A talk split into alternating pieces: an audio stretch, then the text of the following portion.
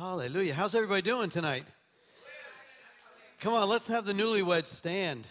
Praise the Lord. Doug and Lisa. That's awesome. And you're in your house? You got you got you got furniture yet? Praise the a little bit. I, amen. I heard there was more coming. Praise God. Well, congratulations. We're we're excited for you. Yeah, that's awesome. God is good. Yeah. He who finds a wife finds a good thing. Yeah. Amen. Praise God. All right.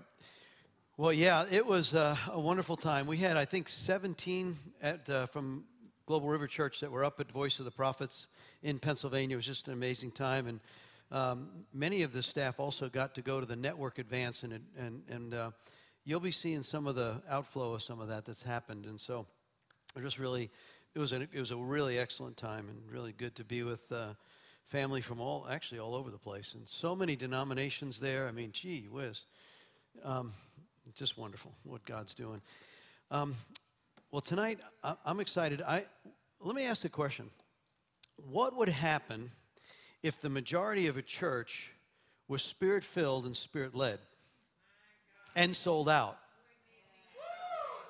Can you imagine that for a moment? All right, come on. And so, um, and that's his desire and that's his heart. So we're we want to lay the foundation. What a great song! I didn't. Uh, I just asked Greg to kind of tee something up that that great foundation, that setting the foundation of Christ. And so tonight. Um, let me ask just kind of how many have been Christians for more than 20 years? All right. More than 20. Okay. How about uh, less than five years? Okay, good. Okay. We, we, praise God.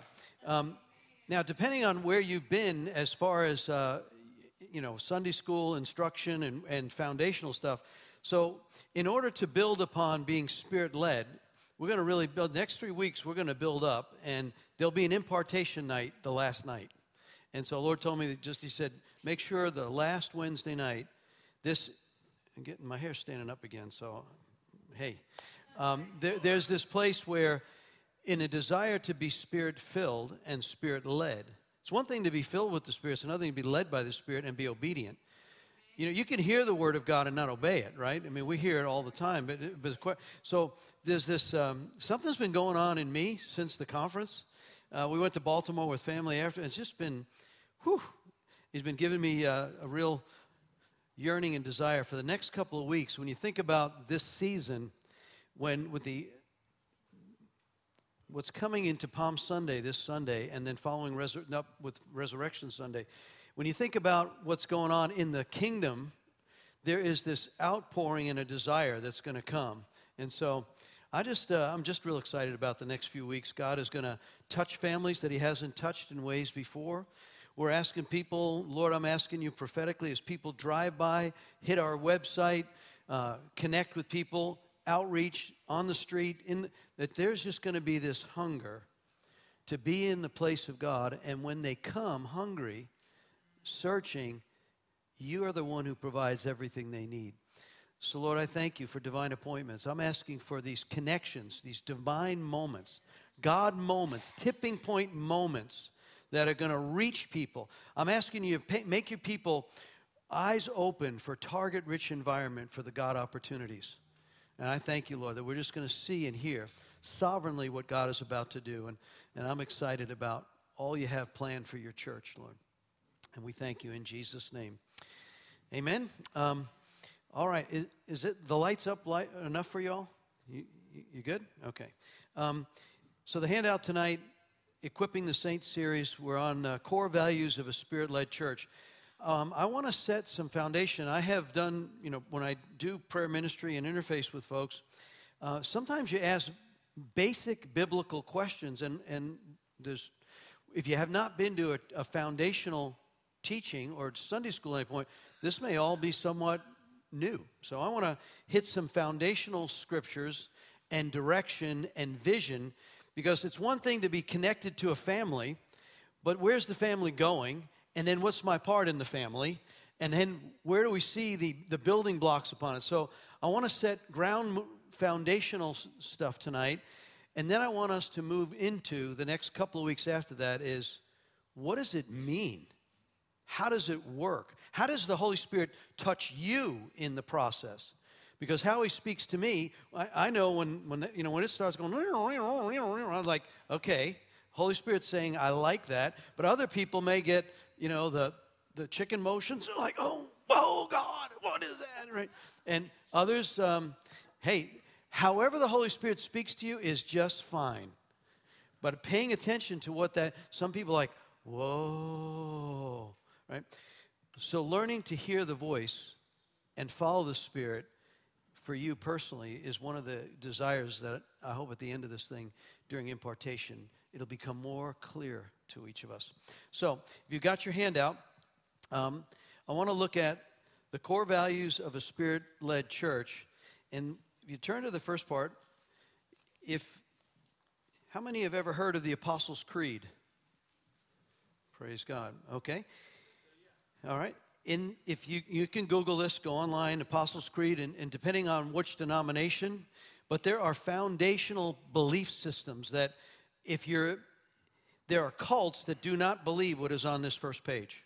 They do not embrace what I'm about to read. But this biblically, you know us, if you've been here for any length of time, and those that are watching by um, live stream, we welcome you to be part of this as well.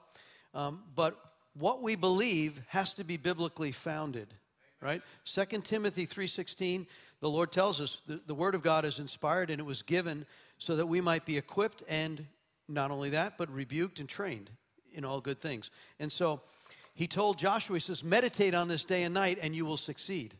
So if it doesn't line up with Scripture, then we have to challenge it. I know there are things that are outside of Scripture, right? And that's okay. We know prophetically and the things of the Spirit. But if it's just contrary to Scripture, we got to question what it is, right?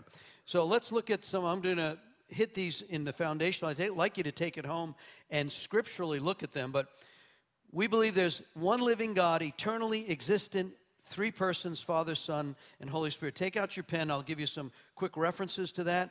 We know in Genesis, right, it says, let us make man. Who's the us? you know, let's start with that. And as the Spirit hovered over the waters, right? We know that in Luke chapter 3, where the, the Jesus comes into his baptism into John, there's that, that argument with John says, I'm not worthy to do it. Jesus said, No, it needs to be done. What happens? As soon as Jesus is submitted to the water, the Father speaks audibly, This is my Son. And just then, we see in the form of a dove the impartation of the Spirit. And in Luke 1, 4 1 says, And now Jesus full of the Holy Ghost. So if there's any question about the Trinity of God, the three in one, hey, there it is in Scripture, and there are many other places. All right. We believe in Jesus Christ, God's only Son. We believe Jesus is both God and man. So we know from John 1 that that scripture, the Word became flesh and dwelt among us. So we know that He was always God, he came. It's not some fictitious thing. Some of the cults call him not God. He's just one of the sons, just like, no, that's not correct. Does not line up biblically. He is the Son of God. And we know that that virgin birth, prophesied by Isaiah, that a virgin would conceive. And then he says that sinless life, the miraculous that would come, and he is the substitutionally atoning one for our sin and our death, right? He took it for us. We believe in the Holy Spirit. He came forth from the Father and the Son. In fact, we know from John 14 and 15, that chapter, Jesus said, If I go away, it's good that I go away because when I go, the Father's going to send the Spirit, and He will lead you and guide you in all truth. He will be the comforter, the leader, the teacher, the one that's called alongside. He will empower you, right? And so, how do you become a Spirit led church if you don't believe there's a Holy Spirit who works in the miracle lives of us today? Right? So, we know that we believe in the Holy Spirit. He came forth from the Father and He indwells every believer. He is our helper, guide, and teacher. We believe in the present day ministry. This is a big separation. You cannot be a spirit led church and not believe this statement in the Apostles' Creed. And also it says, We believe in the present day ministry of the Holy Spirit and the, exercise, the exercising of all the biblical gifts. 1 Corinthians 12. Why are those gifts given? They're not so we can boast or look at us. No, he says a gift is given to, to build up, this is 1 Corinthians 12, 7, to build up and edify the church. So that gift that's poured out on you, if you're the evangelist like Doug is, or those who walk in and those helpers or mom who sees people in the prophetic and tracks them down, even in the midst of conferences, if that gift is being exercised, what's the purpose? The purpose is so that that person who is part of the body is built up and encouraged, right?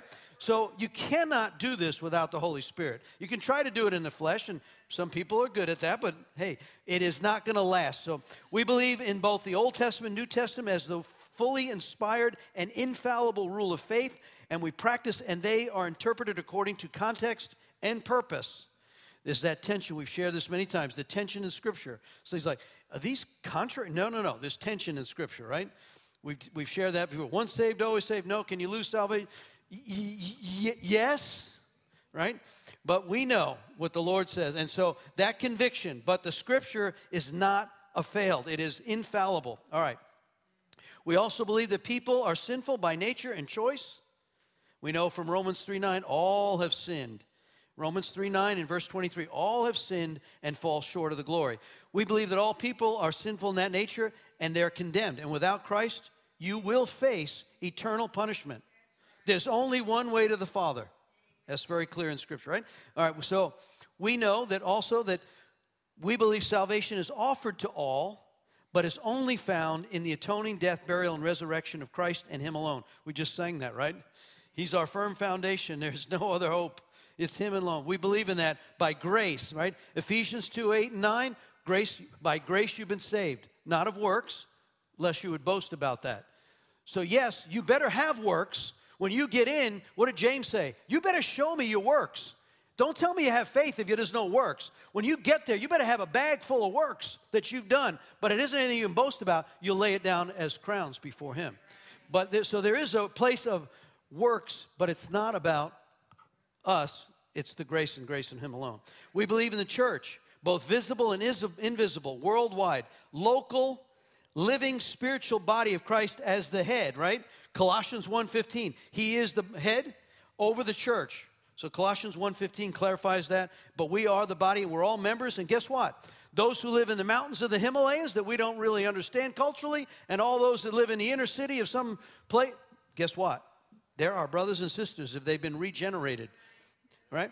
We believe that Christ, the two sacraments, we shared this a few weeks ago. There are two sacraments that we uphold.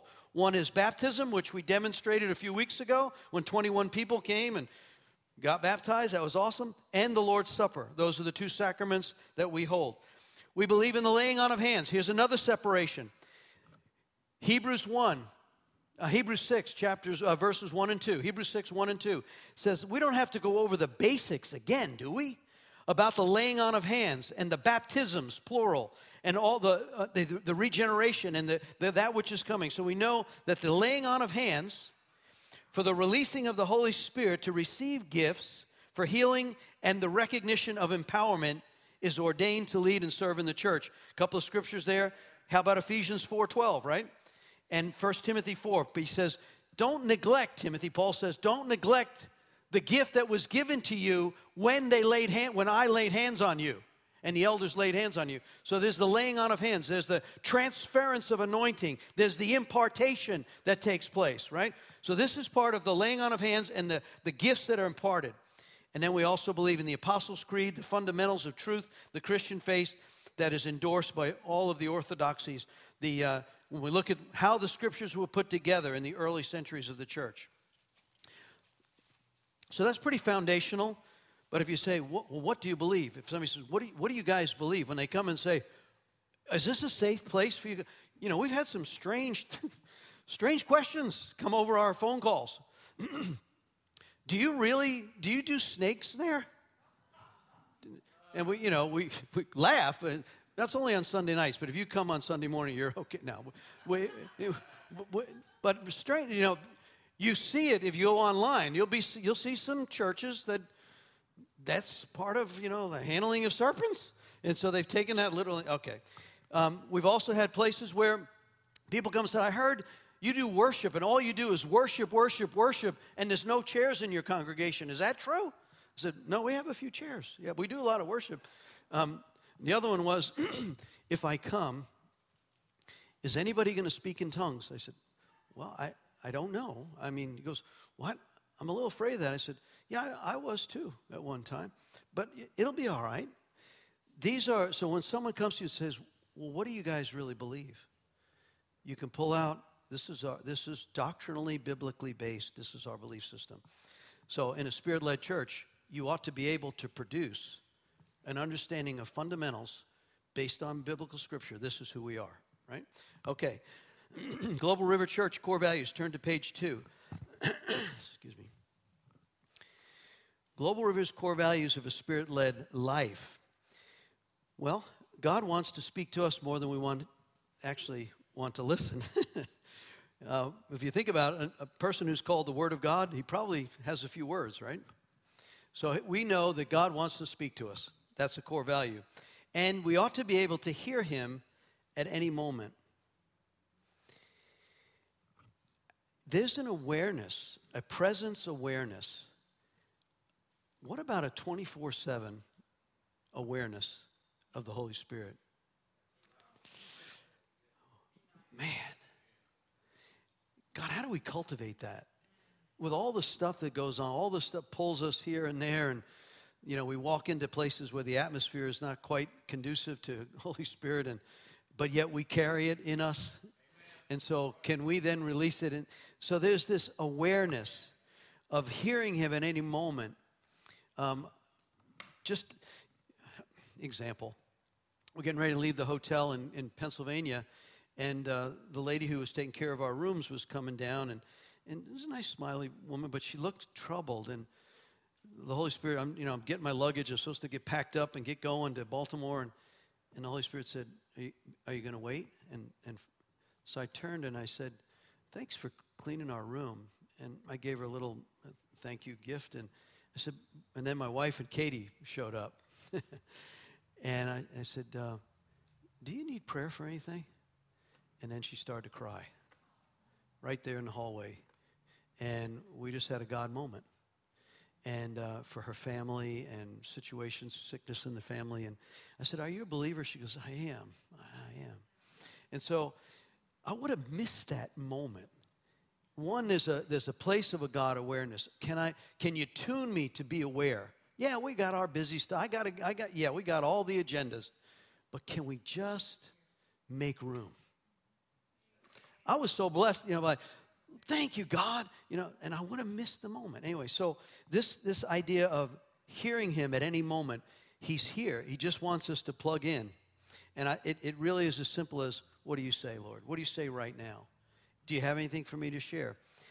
We don't always have to share. If you're going to be spirit led, this is one I think I've shared in the past. But you remember when Peter and John were going over the gate beautiful after the resurrection, they're headed past the gate beautiful in the temple, and there's a man who's been crippled since birth, over 40 years. When you do the math, Jesus walked by him multiple, multiple times, and he did not stop. He left that for Peter and John, which then brought an explosion to the church and actually got Peter and John in trouble with the Pharisees, right? Because in Acts 4, what do we hear? It says, you better stop preaching about this stuff from Jesus. Is you want us to listen to you as opposed to God?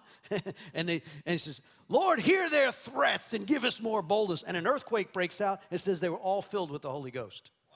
Come on. So the, here they, they're filled again. They were filled in Acts 2, and here they are again as a result of the pushback they got from laying hands on. Actually, he says, Silver and gold have I none, but have what I do have I give unto you. And as soon as he raised up, his feet went straight, which caused 3,000. You can look at the numbers. Over 3,000 came to Christ as a result of that miracle. But that means that Jesus did not hear from the Father, pray for this man. That's for another Kairos moment. So you, we can press this. I'm going to pray for everybody. I'm praying for every. It may not be everybody, right? Because if you get ahead of what God's doing, right? Some plant, some water, some you know harvest. So don't try to harvest when the seed hasn't even been planted yet. Amen. So we, we got to get to a place where what is the Holy Spirit saying right now? What's my assignment? And that's the mature level of the believers being led. Amen because I've done some things and I know I got to pray for about I got to I got to witness there and we end up turning off some of the folks that we're trying to witness to because it wasn't God's moment. So this this idea that listen, we need to be in a place what do you say, God, about this? All right. Saint, to give you one more example. If Jesus didn't do it, how about at uh, the pool of Bethesda, where the angel comes and stirs the water, right?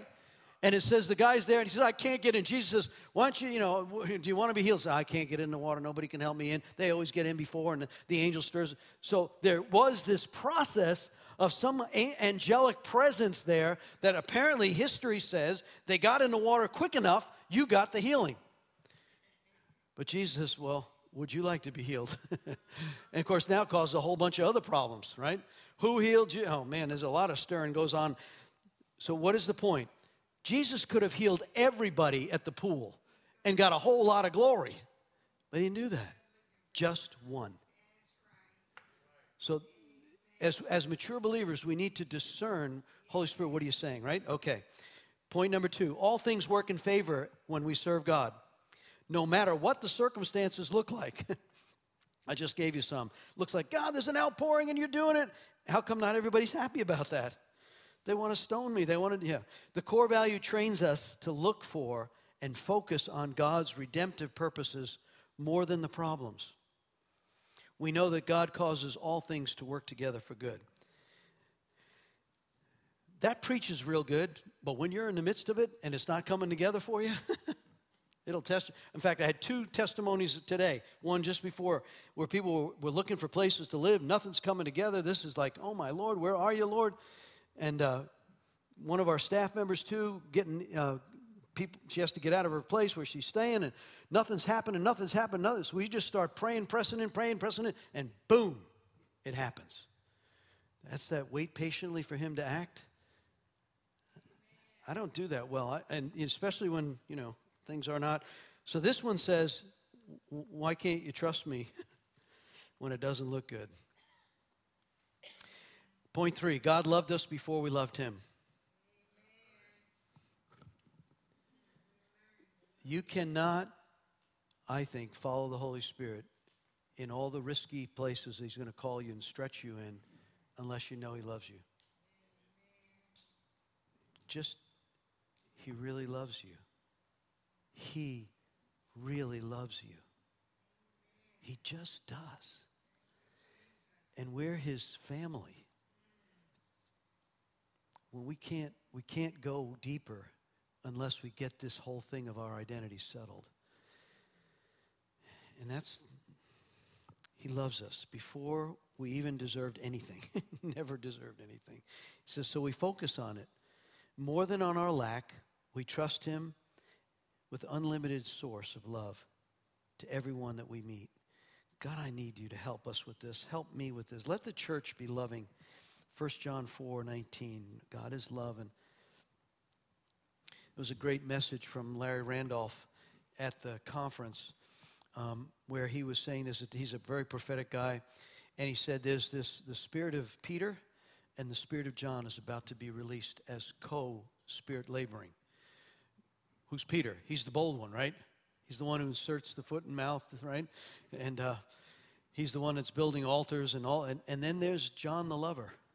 What happens when you got bold love going together? Bold love, bold love. And so I, I just received that. I believe we're entering into a, a season where that can be accessible, right? God has plans for our welfare and blessing. That's Jeremiah 29 11. Even when you don't see it, God has a good plan for you. We are special, holy, and royal. we do, we try to carry that one, but the core value here is the value, we value others and ourselves as precious possessions of God in a culture of honor. Again, this preaches real good, but it just grieves my heart. Yes, they did. Uh, no. Thank you, Mom. Keep me straight. I'll go back. We don't want any fear. Amen. So let me finish this one. It says this, uh, this opportunity to bless richly and to honor where this one in a spirit led church is when somebody has wronged you or abused you, taken advantage of you. In a culture of honor, that means you still honor even when it's not deserved. Now, again, that preaches real good. It also says you'll leave your case with the Lord. I shared this morning at our intercessory time. And 1 Peter chapter 2 deals with leave your case with the Lord. And so it's in verse 20, 21, 1 Peter 2 21. he says, just leave the case with the Lord. You're, you're going to suffer with him. Don't be surprised by the suffering. Then he goes on and he gives the, both the plan and the purpose. But one of the statements there in the New Living Translation, translation is why don't you leave your case with the Lord and stop trying to get revenge, retribution, rest, you know, forcing restitution? I believe that in order for us to be a spirit led church, we've got to realize that we're going to get hurt, we're going to get wounded, but if we'll respond with keeping our love on, He's going to work it out. Right. He will. And we we can testify to that, even when we don't see what God's doing. Now, back to fear. Fear is not a part of God's love, and therefore it shouldn't be part of the supernatural ministry. This trains us to respond rather than to react. Hello? Am I speaking to anybody? Intimidation of the enemy is one of the things that he, the enemy tries to use against us. There is no fear in love, but perfect love casts out fear. So, what does that look like? If perfect love casts out fear, anything that's fear based, anxiety, torment, lack, poverty, anxiety, whatever's at the root of that. We heard an amazing teaching by Dr. Uh, Caroline Leaf and uh, she's this brainiac who's taught by a thousand miles a minute, but she's, uh, she's a, a clinical doctor who is looking at how the brain functions. And what she was saying is she's looking at the biblical basis of how thought is, is, comes about, and then what happens in your brain. And you actually cause brain damage, literally, if you start living in anxious, fearful thoughts the synapses parts of your brain start to go uh, into a place where if you stay on those negative, anxious thoughts for any length of time, it's going to take about 21 days, probably 65 days, I think is what she said, in order to change those processes in your brain. So her statement is kind of three simple words was think, feel, act, or respond, or take action. But I believe biblically, I, you know, obviously he's got more into this. I believe biblically, we've shared this out of Hebrews. You can write this down. Hebrews 5:14. It says that the mature believers have trained their senses to discern good and evil. So for me, mostly the time we start to feel something. Right? We walk fear, anxiety, and, and so, torment, anger, joy, peace. You know, something's happening that I was like, whoo, I'm feeling something, right? Well, why don't you talk, why don't you think about that? That's where I believe the mature believers have trained their senses. Your sense starts to go off. What is it that's happening? Anger just, somebody just cut me off. I'm like, mm, right? Well, okay, so now you've got anger, resentment. It's probably rooted in pride. How dare you get in my lane, right? So at that point, take authority over what you're feeling and think about it. What is that, right? Take that thought captive, First Corinthians, uh, 2 Corinthians 10 Take every thought captive, and then what's your action on it? Why don't you bless them instead of cursing them? Right. right? And so it, it's really it's a good methodology of if you've got something going on in the fear realm, stop.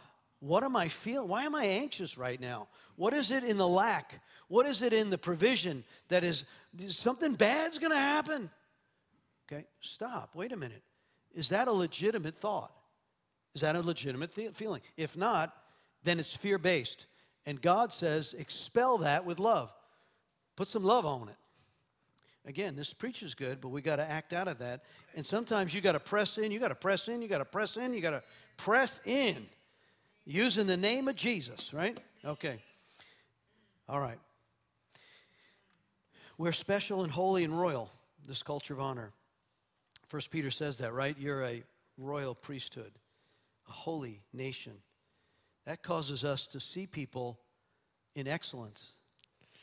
Boy, what would happen if a spirit filled church didn't look at people in the way they appear, smell, relate?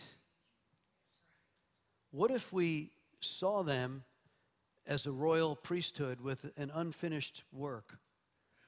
And I know I'm preaching to myself. It's like, God, help me, Jesus. Help me, Jesus, to, to, to walk in this place. We're to overcome and overpower anything that's set against us. This core value prevents us from thinking of ourselves as victims of a circumstance. and it frees us to look at things as creative and extravagant solutions. God, you must have an answer to this, right? If you've ever been around folks that, and, and I'm not minimizing, there's abuse and there's, there's victimization, there's things that have happened, and those things are real, and we're not dismissing them, but we don't have to live there. That's the point, right? So we get to a place where I'm not a victim, I'm victorious. Now, I'm, you may have, the devil may have gut punched you on a particular circumstance and situation, and I don't know what to do at this point. My natural nature might be, I want to go settle this another way. And the Lord said, that's not, that's not the way this works. Not if you're spirit led. Jesus, we were kind of praying about this this morning. Jesus turned over the money changers' tables, right? Because they were thieving people, they were they were charging too much for the offerings, and right? And he said, Look, my father's house, the house, turned the place over, upside down. This is why what authority is my father's house will be a house of prayer. But every time they came after Jesus, he either escaped or he didn't answer. When they beat him, they spit on him. So anytime there's this place where they, someone comes against you, you have a right of defense, but there's this place where we don't have to revenge this. And that, I believe, as a spirit led body, how do we overcome anything that's sent against us? Again, this Romans 8:37, right? We're more than conquerors through him. Next page. The devil is evil and behind all the bad stuff in the world. You know, it's simple theology. God is good, devil's bad, right? And so we believe that. And we also know that men have free will, men and women have free will and there's choices involved, and free will does, there's evil. They're, they're motivated by evil.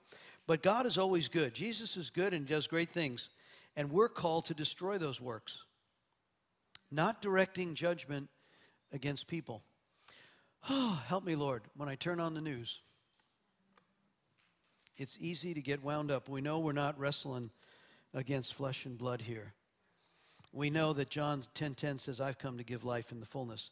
We're born to rule through the power of the kingdom and the love of God. We know that all authority is given, right? Jesus doesn't, or the Father doesn't allow anyone to come in power that He didn't put there for a purpose. Now, that's wild when you start looking at some of these wicked kings and wild dictators, and what in the world is that all about? But God is in, in charge of all this, we know that the kingdom we can see that from Daniel's chapter 7.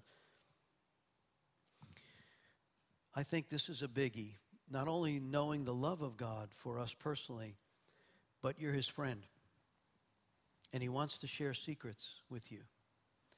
I want to challenge you over the next few weeks that if you're uncertain about something, maybe you're reading a scripture, or maybe it's something about work, or something about you're putting something together, you just you just don't know much about this. Pray, Lord, I'd like you to share with me some secrets about these things. Man, I, I tried that this week on some scriptural stuff. And I was driving, you know, I had an eight hour drive back from Baltimore, and Katie and Ginny are asleep. And I'm like, okay, Lord. And I'm just like, I'm meditating on some of the scriptures that are coming together for Palm Sunday and, and Resurrection Sunday. Said, share, share, Lord, would you share some secrets about that? what, what about that? And he said, he took me into the place where Martha and Mary at Lazarus' tomb. And that four days that was going on there, they, you know, they had a memorial service. He's already dead. He's wrapped up. He's gone, right? And Jesus didn't come. On purpose, he didn't come, right? So, what's going on in Mary and Martha's mindset? They sent word, but he, what, he didn't care. What was going on? They didn't, he didn't really care about us, or uh, where, where's, why didn't God show up? He, you know, it says, we, we know you're the resurrection on the last day. I'm the resurrection right now, he says, right? So, what I would encourage you to do, I've had somebody else, I was reading one time, I think Terry might have shared this. Car's broken down, doesn't know what to do, doesn't know anything about engines, opens up the hood and says, What's wrong, God? What do I do now? And he tells him what to put your hand on this carburetor thing, dumb, dumb, dumb, boom, there it starts right up. Hey, we have access to the one who knows everything. He knows everything. And you're not listening. What's the, I don't know anything about vehicles. Well, you just shut that down. He knows. My papa knows everything. So, and if he doesn't fix it right then, he's got another good reason. Well, you didn't fix it right now, so you must have another reason. Right? And we'll push through sometimes and do things that we haven't asked him. So this is, he's a friend and he wants to tell us secrets because we want, he wants us to co reign with him. That's where, when you're walking down the street and the Lord says, do it, you stop, Lord, do you want me, what do you want me to do? What is it specifically you want me to do? I remember I was coming back from a hunting trip up by uh, Trenton, and I'm driving by, and I, you know, I've driven that hunting road with back and forth and back and forth, and there's this pink house there. It happens to be a salon, right? And I've driven by. I get, I want you to turn around and go in there and pray for the lady who's doing the hair. I'm like, that can't be God. And I get down about a mile down the road, and it won't go away. Turn around, get back there. Oh Lord, please help me. I drive in there in the pink salon, and there's two African American ladies there and got her thing up and hairdo and all that deal. And, and I said, You know, the, uh, excuse me, I'm a pastor and I was just driving by and I felt like the Lord wanted me to bless you in this place. Oh, thank you. Now, the lady who's having the thing done in her hair, she's like, Who's this white dude and what's he doing here, right? And uh, that was her look, and she didn't say anything. But i tell you what, I blessed this lady, and we had a moment, we had a time where she just received it. So, and then you, you I did it. I did what you told me to do, God, and they didn't throw me. And, and you feel so good, right?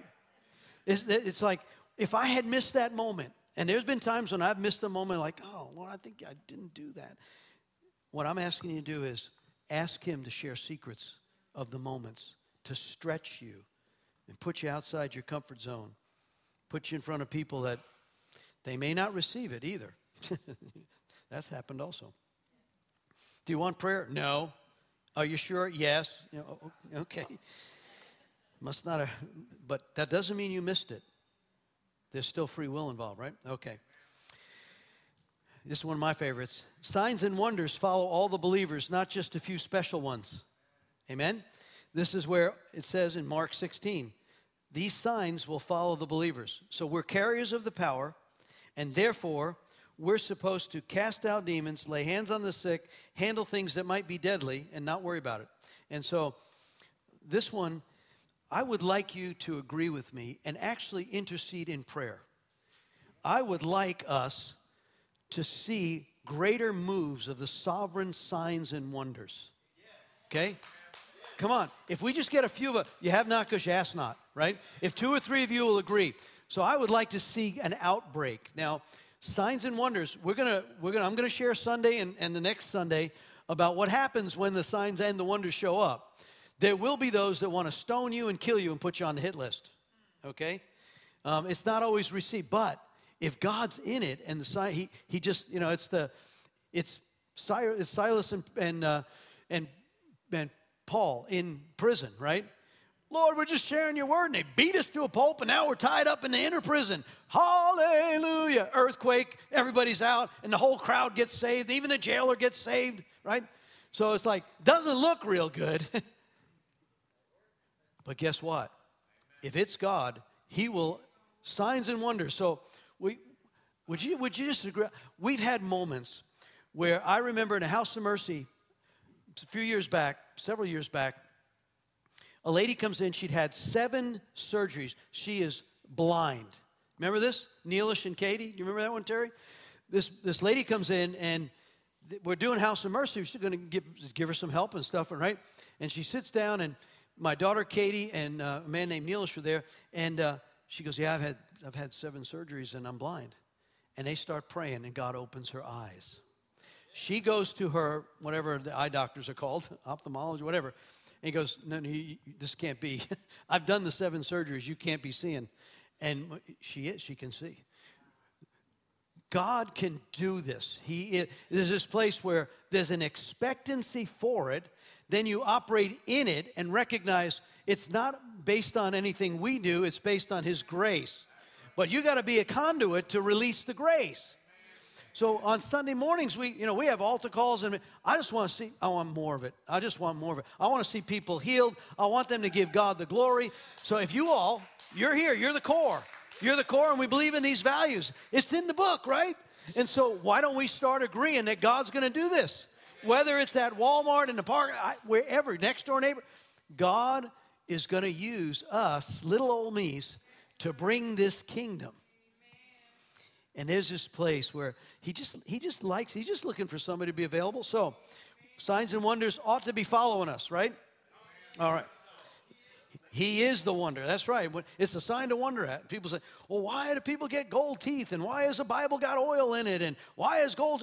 I don't know. It's a sign to wonder after, right?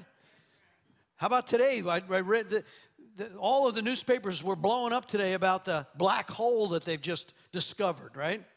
That's growing, right? And so it's like, what is this? They called it the abyss, the dark abyss. And it's like, well, I can show you a scripture about that, something about the abyss, but may not be that. I don't know. But it's a, Jesus said, you're going to see strange signs in the heavens before I come back. And they're reporting it right now to us. So come on. So we have this uh, desire to see the signs that follow us. We've inherited divine nature and we grow in the fruit of the Spirit. Hello, if you are a spirit filled, spirit led Christian, then we ought to be making strides for more of the fruit hanging on us. The stuff that used to annoy you, it needs to get to be less. The way we used to respond in the flesh, that, that should not be the way. Right?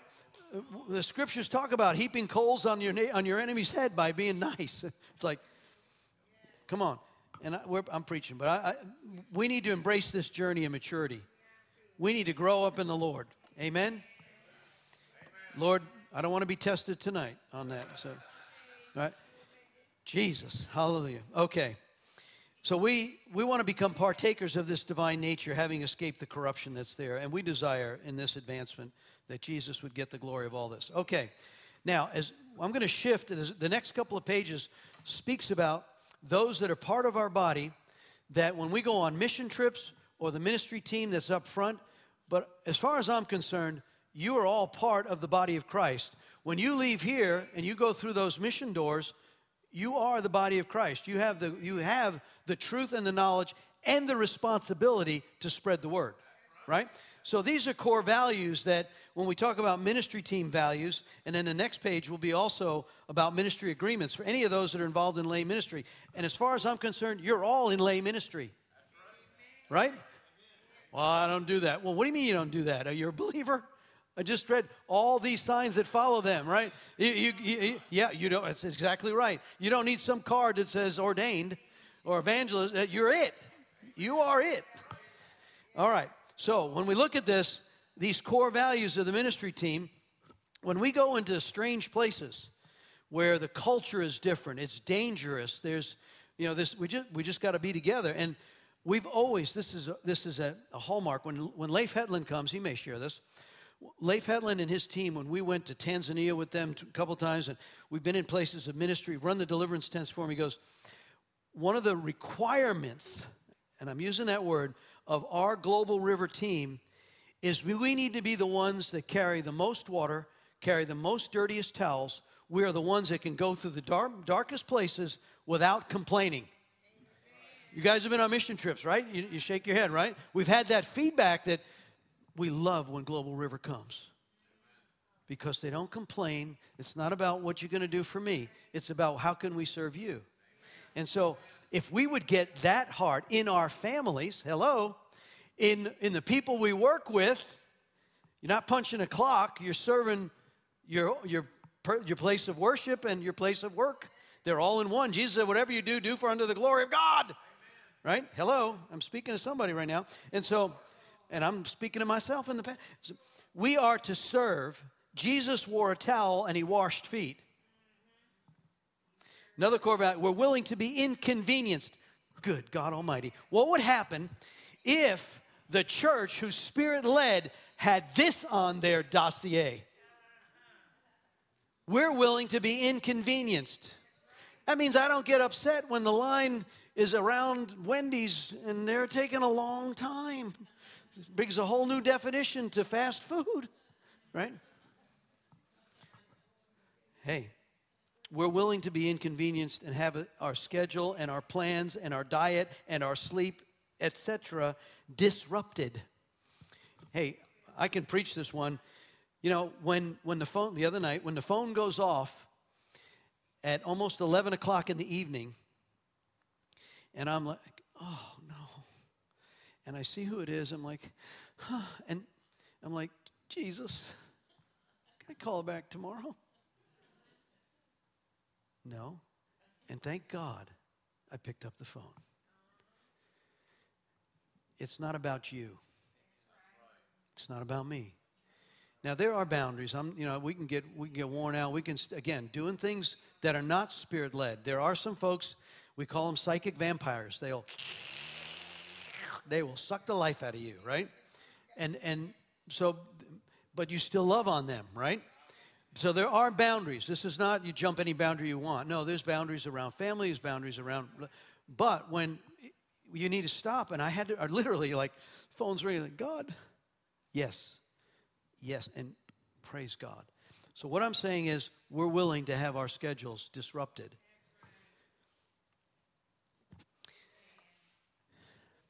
The team attitude and the heart is as important as the message and the work. Let me say that again. How you are perceived in your attitude, and by the way, facial expressions, body language. My wife can look at me one way. I got that's you don't need to say no more. I, I'm, I, I got it. All right. It's as important as whatever your message is. In fact, it may be more important. You preach Jesus, but you act like a hypocrite, or you get angry and you show your flesh. Right? we're going to share on this one, but you know, um, yeah, we're following the Spirit, following the Spirit, but then you, someone goes out and they have too much to drink, and you blow your whole testimony. I don't believe in drinking at all. In fact, we'll talk about that in, in a little bit here. That's just me. So, leadership has the right and the responsibility to bench any team member who demonstrates a lack of support or is not submitted to the mission or the members of the mission at hand. When you're on a mission trip and or you go, you're just we have a vision together on this, and if you want to show your flesh, and you're not going to submit to that, then you have a the, the leadership has the right to put you down. Stay here, and you're not you're not going out tonight. You're not part of the team. And I'll tell you, when, it's not fun when you have to exercise that. But again, it's it's the general. I wish I had done that at, at once in Brazil. I, anyway, I'll, I may share that at some point. Anyway, character is as as, as important as the anointing. Honesty, morality, and loyalty.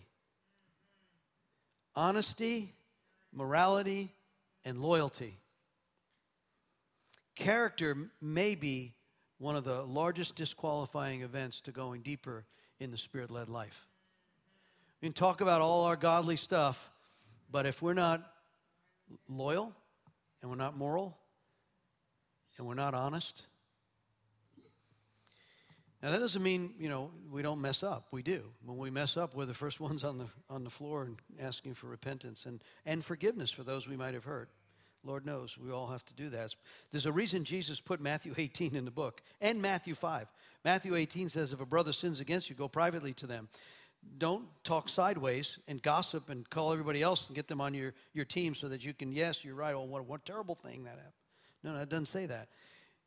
And then Matthew 5 says, if you think someone has an offense with you, go to them privately before. So there's, the bookends of that are part of a team member who is walking in a spirit led life. And honestly, depending on how you've been hurt or wounded, you will justify the hurt. When you're really deeply wounded by the wounds of a friend or a family member that just cuts you deep or is so such a violent thing that's occurred, it'll cut you deep. And it's going to take you some time to get through all that, right? but once you've gotten through that and you've gotten the Holy Spirit leading on that, 1 Peter 2, you can leave your case with God. Now, you may need to go to that person, you hurt me, you wounded me. That wasn't, and, and you'll find out in that exchange privately, you'll find out that you may have been part of the problem, or the person may admit to it and, and say they're sorry. But most of the time, over 90% of the time, my experience with this overdoing it is both parties move in a direction. Whereas if you shut your mouth and just or run it off on a and never deal with the situation, or one sits on that side of the church, another one sits on that side of the church, what does that do to the anointing? You're out of order. And so we need to really be able, and, and again, this preach is real good. It's the actuality of this that takes some work in the spirit to get us to get to that place. Advancing the kingdom has risk. We used to spell faith R I S K, right? Righteousness is a weapon, and tithing is a promise of the Lord's protection.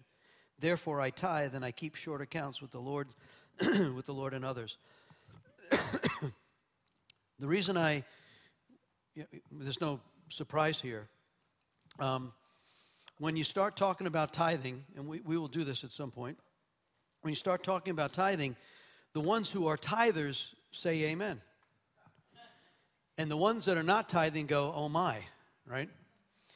And you, you probably know my story. I, I, I've been tithing now close to 35 years, and the Lord has never, not ever provided for us and protected us in some really, really horrible things, even when there's still some I don't have answers to. But He's good. And so, that righteousness and the promise of Malachi said he would rebuke the devourer for our sake and pour out a blessing that we can't contain. Um, if you're going to be a spirit led believer, you can't cherry pick the book. I like that one. I don't like that one. That can't be for me.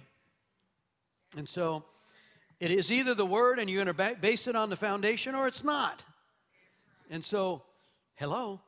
And so we're not going to chocolate coat that thing. It is what it is. We believe Jesus said it in, twice in the New Testament.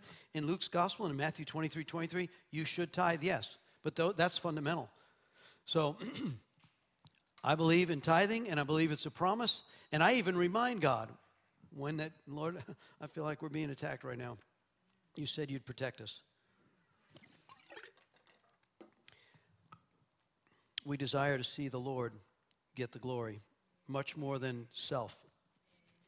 I don't know about you, but when you see someone who's so talented and you say, Boy, I'd really, that's awesome. I, I can't do that. Well, guess what? You have gifts that they don't have. Find out what they are. Because if the Lord calls us to that, He's going to get the glory. Right? So it's all for Him. It's really, and you got to check yourself. If we're going to be a spirit led church, we celebrate others being promoted or being their gifts being actuated. We celebrate it. And we'd be lying if we said, well, wow, that person's really talented. I wish, I wish I had that talent. I can't sing or lick. And you're like, that's not your gift, maybe. So celebrate your body of believers. Celebrate when you when I see young folks in the ministry that are coming up and they're like, I'm right now, I'm just celebrating Pastor Mike and Amber. You know, Seven years we've invested in them, and God, what, what if He, what if He does lead more than 100,000, 200,000 to the Lord? Yeah, come on. As opposed, you know, so so we got to celebrate. We got to platform people. We got to get excited. When your children, your grandchildren start doing things like, "Holy man, I can't do that." That's amazing. You get like, "Woo, do more!" Right? As opposed to, "Oh, I wish I could do that." Come on. All right. If we're going to be a spirit led church, we got to celebrate the family wherever the victories are happening. so we thank the Lord. Okay, turn the page. Global River Church is a kingdom building church. We support other ministries, cities, states, nations. It's our DNA. So when someone comes to me and says, we want to go here in the city and do this, whether it's Street Angels or Lifeline Pregnancy or the Christian radio station or on and on it goes. Or Global Awakening, or Global Legacy, or Nepal, or Mozambique, or uh, Colombia, Bogota, Colombia. And it, it's like, Lord, we pray about it. We go to the elders and said, It's your money. Where do you want your money to go? And so we are that kind of a folks that, hey, in a spirit led church, and I believe I had somebody tell me this weekend at another church when we stopped giving 10% to missions, our church started to die. and so we, I love our elders. We make sure we're, we're over 10%. Every, whatever comes in, 10% of whatever comes in from it, it needs to go to places the Lord is leading us to go. We just opened a, a new ministry. You know, Deanna and, and, and Nico, our children's leaders. Well, years ago, quick story here. Years ago, Deanna, when she was very young in Bogota, Colombia, she had this desire to help the street kids in a really poor place in Bogota. So they just started doing it. She raised up ministry leaders. It's called uh, Colorful Flowers. Color, no, help me. Coloring Wings. I was close. Coloring Wings. I don't know how you say it in, in Spanish, but, and at that point, that has been ongoing, and they take care of 70 poor kid, children in some of the most difficult places in Bogota. And she's been doing that ever since. And she went to her pastor in, in Colombia, in Bogota, and said, Would love you to help me and embrace it. He goes, That's not our call. You need to find a church that embraces that call. She's like, oh. well, then Nico comes into her life. They were, she loved him back when she was 12. He didn't know about that yet. And God connects it. They get married. Pastor Willie and Nilsa go there, do the wedding, right? They come here. She gets her green card, gets citizen, you know, working on that, married. And now she's in ministry. and she says, she tells us about the ministry to the poor children in the favelas. I said, oh. She presented that to her over the house one night. She shows us that. I'm like, oh, you need to bring that to the board. And so, because we had turned over the ministry in, in India, released that, said, so where's your next place? So the board just voted our last board meeting to start supporting these push. So the rent of the house, the coloring and the gifts and all the feeding of the people, that's now started. And we may be going on a mission trip to Bogota next spring because one of the things she took her outreach team from Bogota up into the area. There's this location in the Amazon where Peru, uh, Colombia, and Brazil all come together. Apparently, you can visit in like a day, you can visit three countries, right? They went there, and she said the outreach just reminded me of a young Heidi Baker. The outreach that thing, they saw people getting healed, eyes, you know, blind, all of that stuff. Miracles were happening to this team that knows very little except God's with them, right? And so I said, well, hey, we're down for that. We'll pray on it. It's got to be God's word. It's got to be His timing and His strategy, but we'll pray. So let's start by supporting the poor and the broken. And so God is doing that. So that's that's our DNA. And if you want to get some of the blessing from all that, just be part of it, right? Just come and that's our heart. Flexibility, humility, and willing hearts. That's the highway we ride on. Humility. What does that look like? Hmm. Flexibility. What does that look like? Wow. I'm just going to leave that right there. Okay. I'll let you answer that for yourself. Uh, we will have fun and be joyful. Enjoy the ride, enjoy the moments. Uh, we have our GRC family and those the Lord has trusted us to serve at this time. You're going to get stretched. I think this was the word, right? We were at uh, Northwood Church, and uh, Blake Healy was there a few weeks ago, and the word is like there's a rubber band. You're going to get stretched. Are you feeling stretched at all? If you're not, if you're not, then you're probably not stepping into the place God has for you. There's always stretch. I mean, there's seasons of rest. I get it, but there's a place you can't rest all your life. Hello. So there's this stretching like, Lord, I'm outside my comfort zone. I don't know what I'm doing. Hallelujah. Mm. That's a great opportunity for Him to operate. And we're thankful for every kingdom advance. And then the other thing is, you need to be culturally sensitive. Hygiene, appearance, sensitivity to the culture. When you go into another country, another place, or another, you need to be sensitive to the culture that you're in you know, I don't know if you heard this, but Americans get a bad rap. You know, it's like it's all about us. We go there with the loudest, with the most demanding in nation. That should not be, right? We need to be uh, culturally relevant and yet uh, without compromise. We need sensitivity, but without compromise. And then that'll help remove all the barriers. Let me just spend a moment here. Um, what does that look like? It's great in the theory, but what does this look like? Um, I believe when you apply these, you, you know that you know we support a halfway house. We, we support prayer ministry. We believe people that are stuck in, in a particular difficulty or brokenness, we're to, we're to be the hands and feet that help them out of that, right? We help people get pulled out of the ditch the best we can. We realize there's free will in that, but we need to be part of the solution to that, right? If it's demonic, we need to go after it. If it's uh, c- coming alongside, so that's part of our ministry, right? So, what does that look like? How does that boil down? Let me give you an example that happened a few years ago. Um, we were, there was a small group ministry that was being, was some of our folks were doing a, a house ministry. And in that house ministry, persons came and all the alcohol was out and available in the small group. Now, I didn't know about it. We didn't have any policy, you know. Uh, there wasn't any executive order, put it in terms of Trump. There wasn't an executive order on that, but I'll give you a scripture on it. How about this? How can you be um, a person that helps people out of their mess?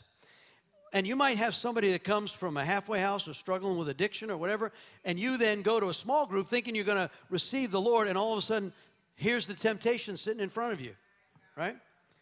So when I heard that, I said, no, oh no. So I put out a, a blurb attention all leaders. There'll be no alcohol, no raunchy secular music, no movies, and God, I don't think I put drugs and weed or anything, but, but hey, I think that was understood. When, when you open your house, it says, no matter where you are, one, 1 Corinthians 5.11 and 1 Corinthians 8, do not become a stumbling block.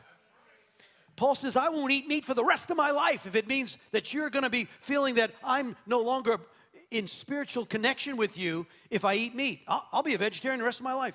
Lord, I don't want to do that. But anyway, um, but what he's saying is don't become a stumbling block. If you become a stumbling block to cause somebody else to stumble, guess what? You own part of that for them. And so I just put out the executive order. And man, you would have, good Lord, in the morning, that opened up a whole bunch of spiritual stuff about, you know, religious and control and and guess what? Most of those people, if not all of them, are not here anymore. This is not about winking about things. And scripturally, I'm willing to take the hit. Because why? Because it's just not right. Right? So I don't drink. I, in fact, I'm not trying to be religious. It's not religious. If, if you talk to the Lord about that, but I'm telling you right now, if there's a place where this is, there's no good things that come out of that. I'm just telling you right now. When I when I end up ministering to people, they'll tell me just one drink, and guess what? I lose all my inhibitions. I'm down this road. Okay, I, we can get on it. I know people can argue with me. Well, there was you know a little drink for your stomach, Timothy. You know, hey, you go to the Lord on this. But as far as a ministry, a spirit-led ministry, we need to be in a righteous place that doesn't cause others to fall. It needs to be a safe place. There must be men and women of honor in this day. That means the women need to be protected and the children need to be protected. We need to operate in such a way that it's safe. And that's what a, a spirit led organization it's a safe place you can bring your children and your family or those that are struggling, and we'll do our best to help you. You're going to have to walk it out with you. It is a tough road, I get it. But we need to be an example. Well, that's, that's where you know, we put a little meat on the core values of what we're talking about. Now, there'll be those, well, what about this, Pastor? What about? No, I, you have to be convicted. But if you're going to be a leader, you're not going to take people out and drink. Not in this house. Okay? All right. All right. Moving right along. Turn the page. Ministry agreement. If you're into any form of leadership and ministry, I would love if you, you know, that you, first of all, I would assume all of you are in volunteer somewhere, that you're volunteering somewhere. If you're in a season of, of getting well, and th- that's fine. Take that season, get well. Um, but if you are in a place where I need to be serving in my gifts, then there's a number of agreements in the ministry. If you're going to be in your own lay ministry or you're going to be part of ours, these are what I will call we agree to walk together in these, and they're fundamental. So, top of that page in the ministry agreement, so the following agreement is necessary to clearly communicate expectations from the Global River Church Board and the pastoral leadership for lay ministry and for leaders.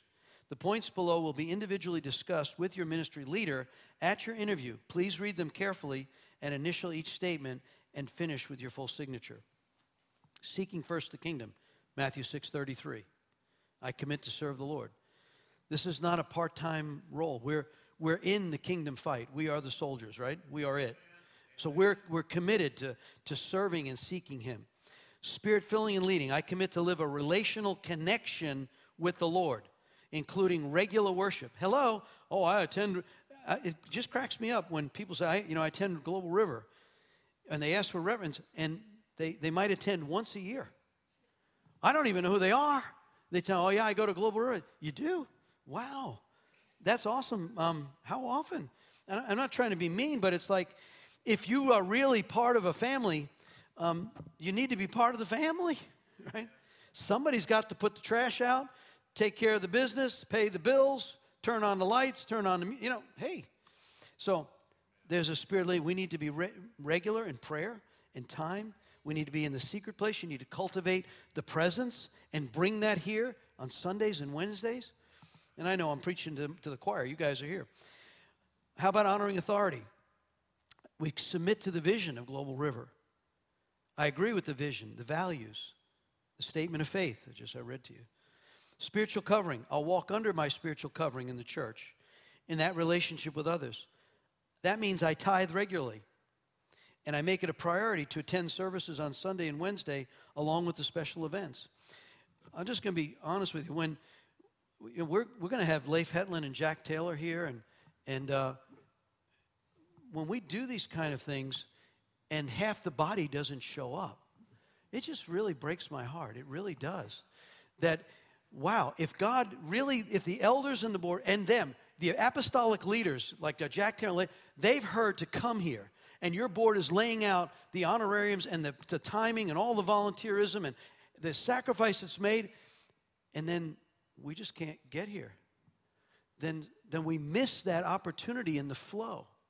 And so, again, it sounds like, you know, control or manipulation. I'm not trying to, it's like, no, if you're really part, then you're really part, right? Uh, people come up to me and said, I've had many come, so they're joining the church. Says, um, do I need to have a, uh, do I need to have a letter signed? I said, you show me in here where it says there's a letter to any church. Show me it.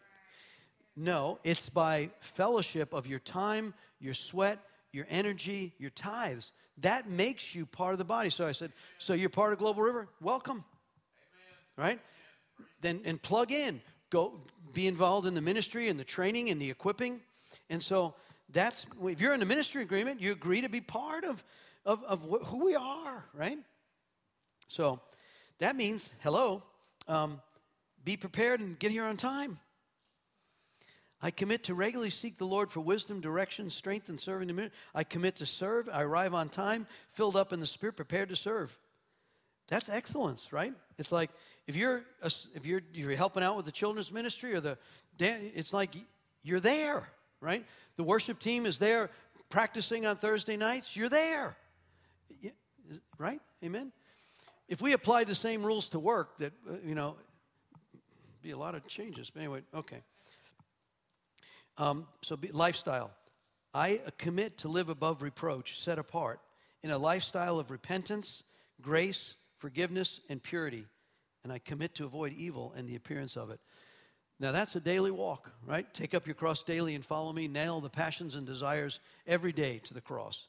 That's a day. But sometimes we've had people that said, you know, I, I've, I've messed up. I need to come. They talk to their leader and they step down for a season. so, Again, that's up to the person that's in the agreement. If you're not in a good place to minister, don't minister. In fact, you may get set up for the devil to really whack you. Accountability. I'll be in accountable relationships. I have spiritually, if I've fallen in a particular area, I seek for openness. A spirit led church means that people are not afraid to share with the right people their issues. If we're supposed to look all smiley and think we're all holy and thou, and you're not, and there's no safe place for you to go and say, Look, I'm really in a mess and struggling, and That's why we have prayer ministry. That's why we have ministry team. That's why we have altar calls, because it needs to be a place it's safe. And that means that somebody can talk to you without you opening your mouth and sharing it in the wrong place. And so, so this has to be part of a spirit filled walk. We're accountable, but we also are graceful. Prayer ministry, you know that that's something that James 4 and 5 speaks of. If any suffering among you, let him call for the elders of the church. When two or three you've gathered in my name, he's there in the midst of this, right? He says, confessing your faults one to another that you might be sozoed, healed, saved, and delivered. That's prayer ministry in, in, in, a, in an essence. We've already dealt with dealing with the offense, Matthew 18. Rising to greatness. I commit to take spirit empowered risks.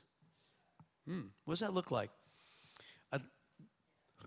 Can I maybe impose on you one thing? Over the next three weeks, in this stretch, while you're going to the store, whatever, I would like you to ask the Holy Spirit to invade you at one moment and ask you to do something that you're not always comfortable doing. Now, it needs to be safe, but it could be a witness. It could be like, I need to stop and talk to that person. It's kind of it's the hairdresser turnaround deal, right? Ask the Holy Spirit to show you and you do it in humility. You do it as you would do it with the love of God. And it could be, example, paying for somebody's gas or groceries or praying. You know what I mean, right? Ask the Lord to do something with you so that you can rise to greatness and give Him the glory. All right, the next page is really that, that would be the time where you, you're sitting down with your, your leader and you're talking about that paragraph says, I want to make the choice to serve in lay ministry at the Global River Church, and I understand the expectations and required of the position. In signing the agreement, I commit to meet these expectations to the best of my ability. if I fail to meet them, I commit to talk with pastoral leadership immediately, and I understand that failure to walk in these expectations may result in my removal from lay ministry and or leadership. So I want us to think through these things. If there's a point where you say, look, I think there's a gap where I'm walking at that point here, you ask the Holy Spirit about it. What would you have me do to close that gap? All right, I guess it's uh, time. Would you take the, uh, the next, um, I would like you to take the next two pages, pages 8 and 9, and I would like you, we'll take some time next week, would you expound on, from your perspective, what those five points there on the focus and the mission, exalting God's presence, gathering God's family, would you expound on it? I'd like to take some input next week. What does that look like when you have done that, when you've expounded in that area? Let, us take the case where um, you've been the ministry number four. You've been releasing god's love in ministry. So you become the hospital to the wounded person. When you have done that give me a testimony of one of those five points that are there.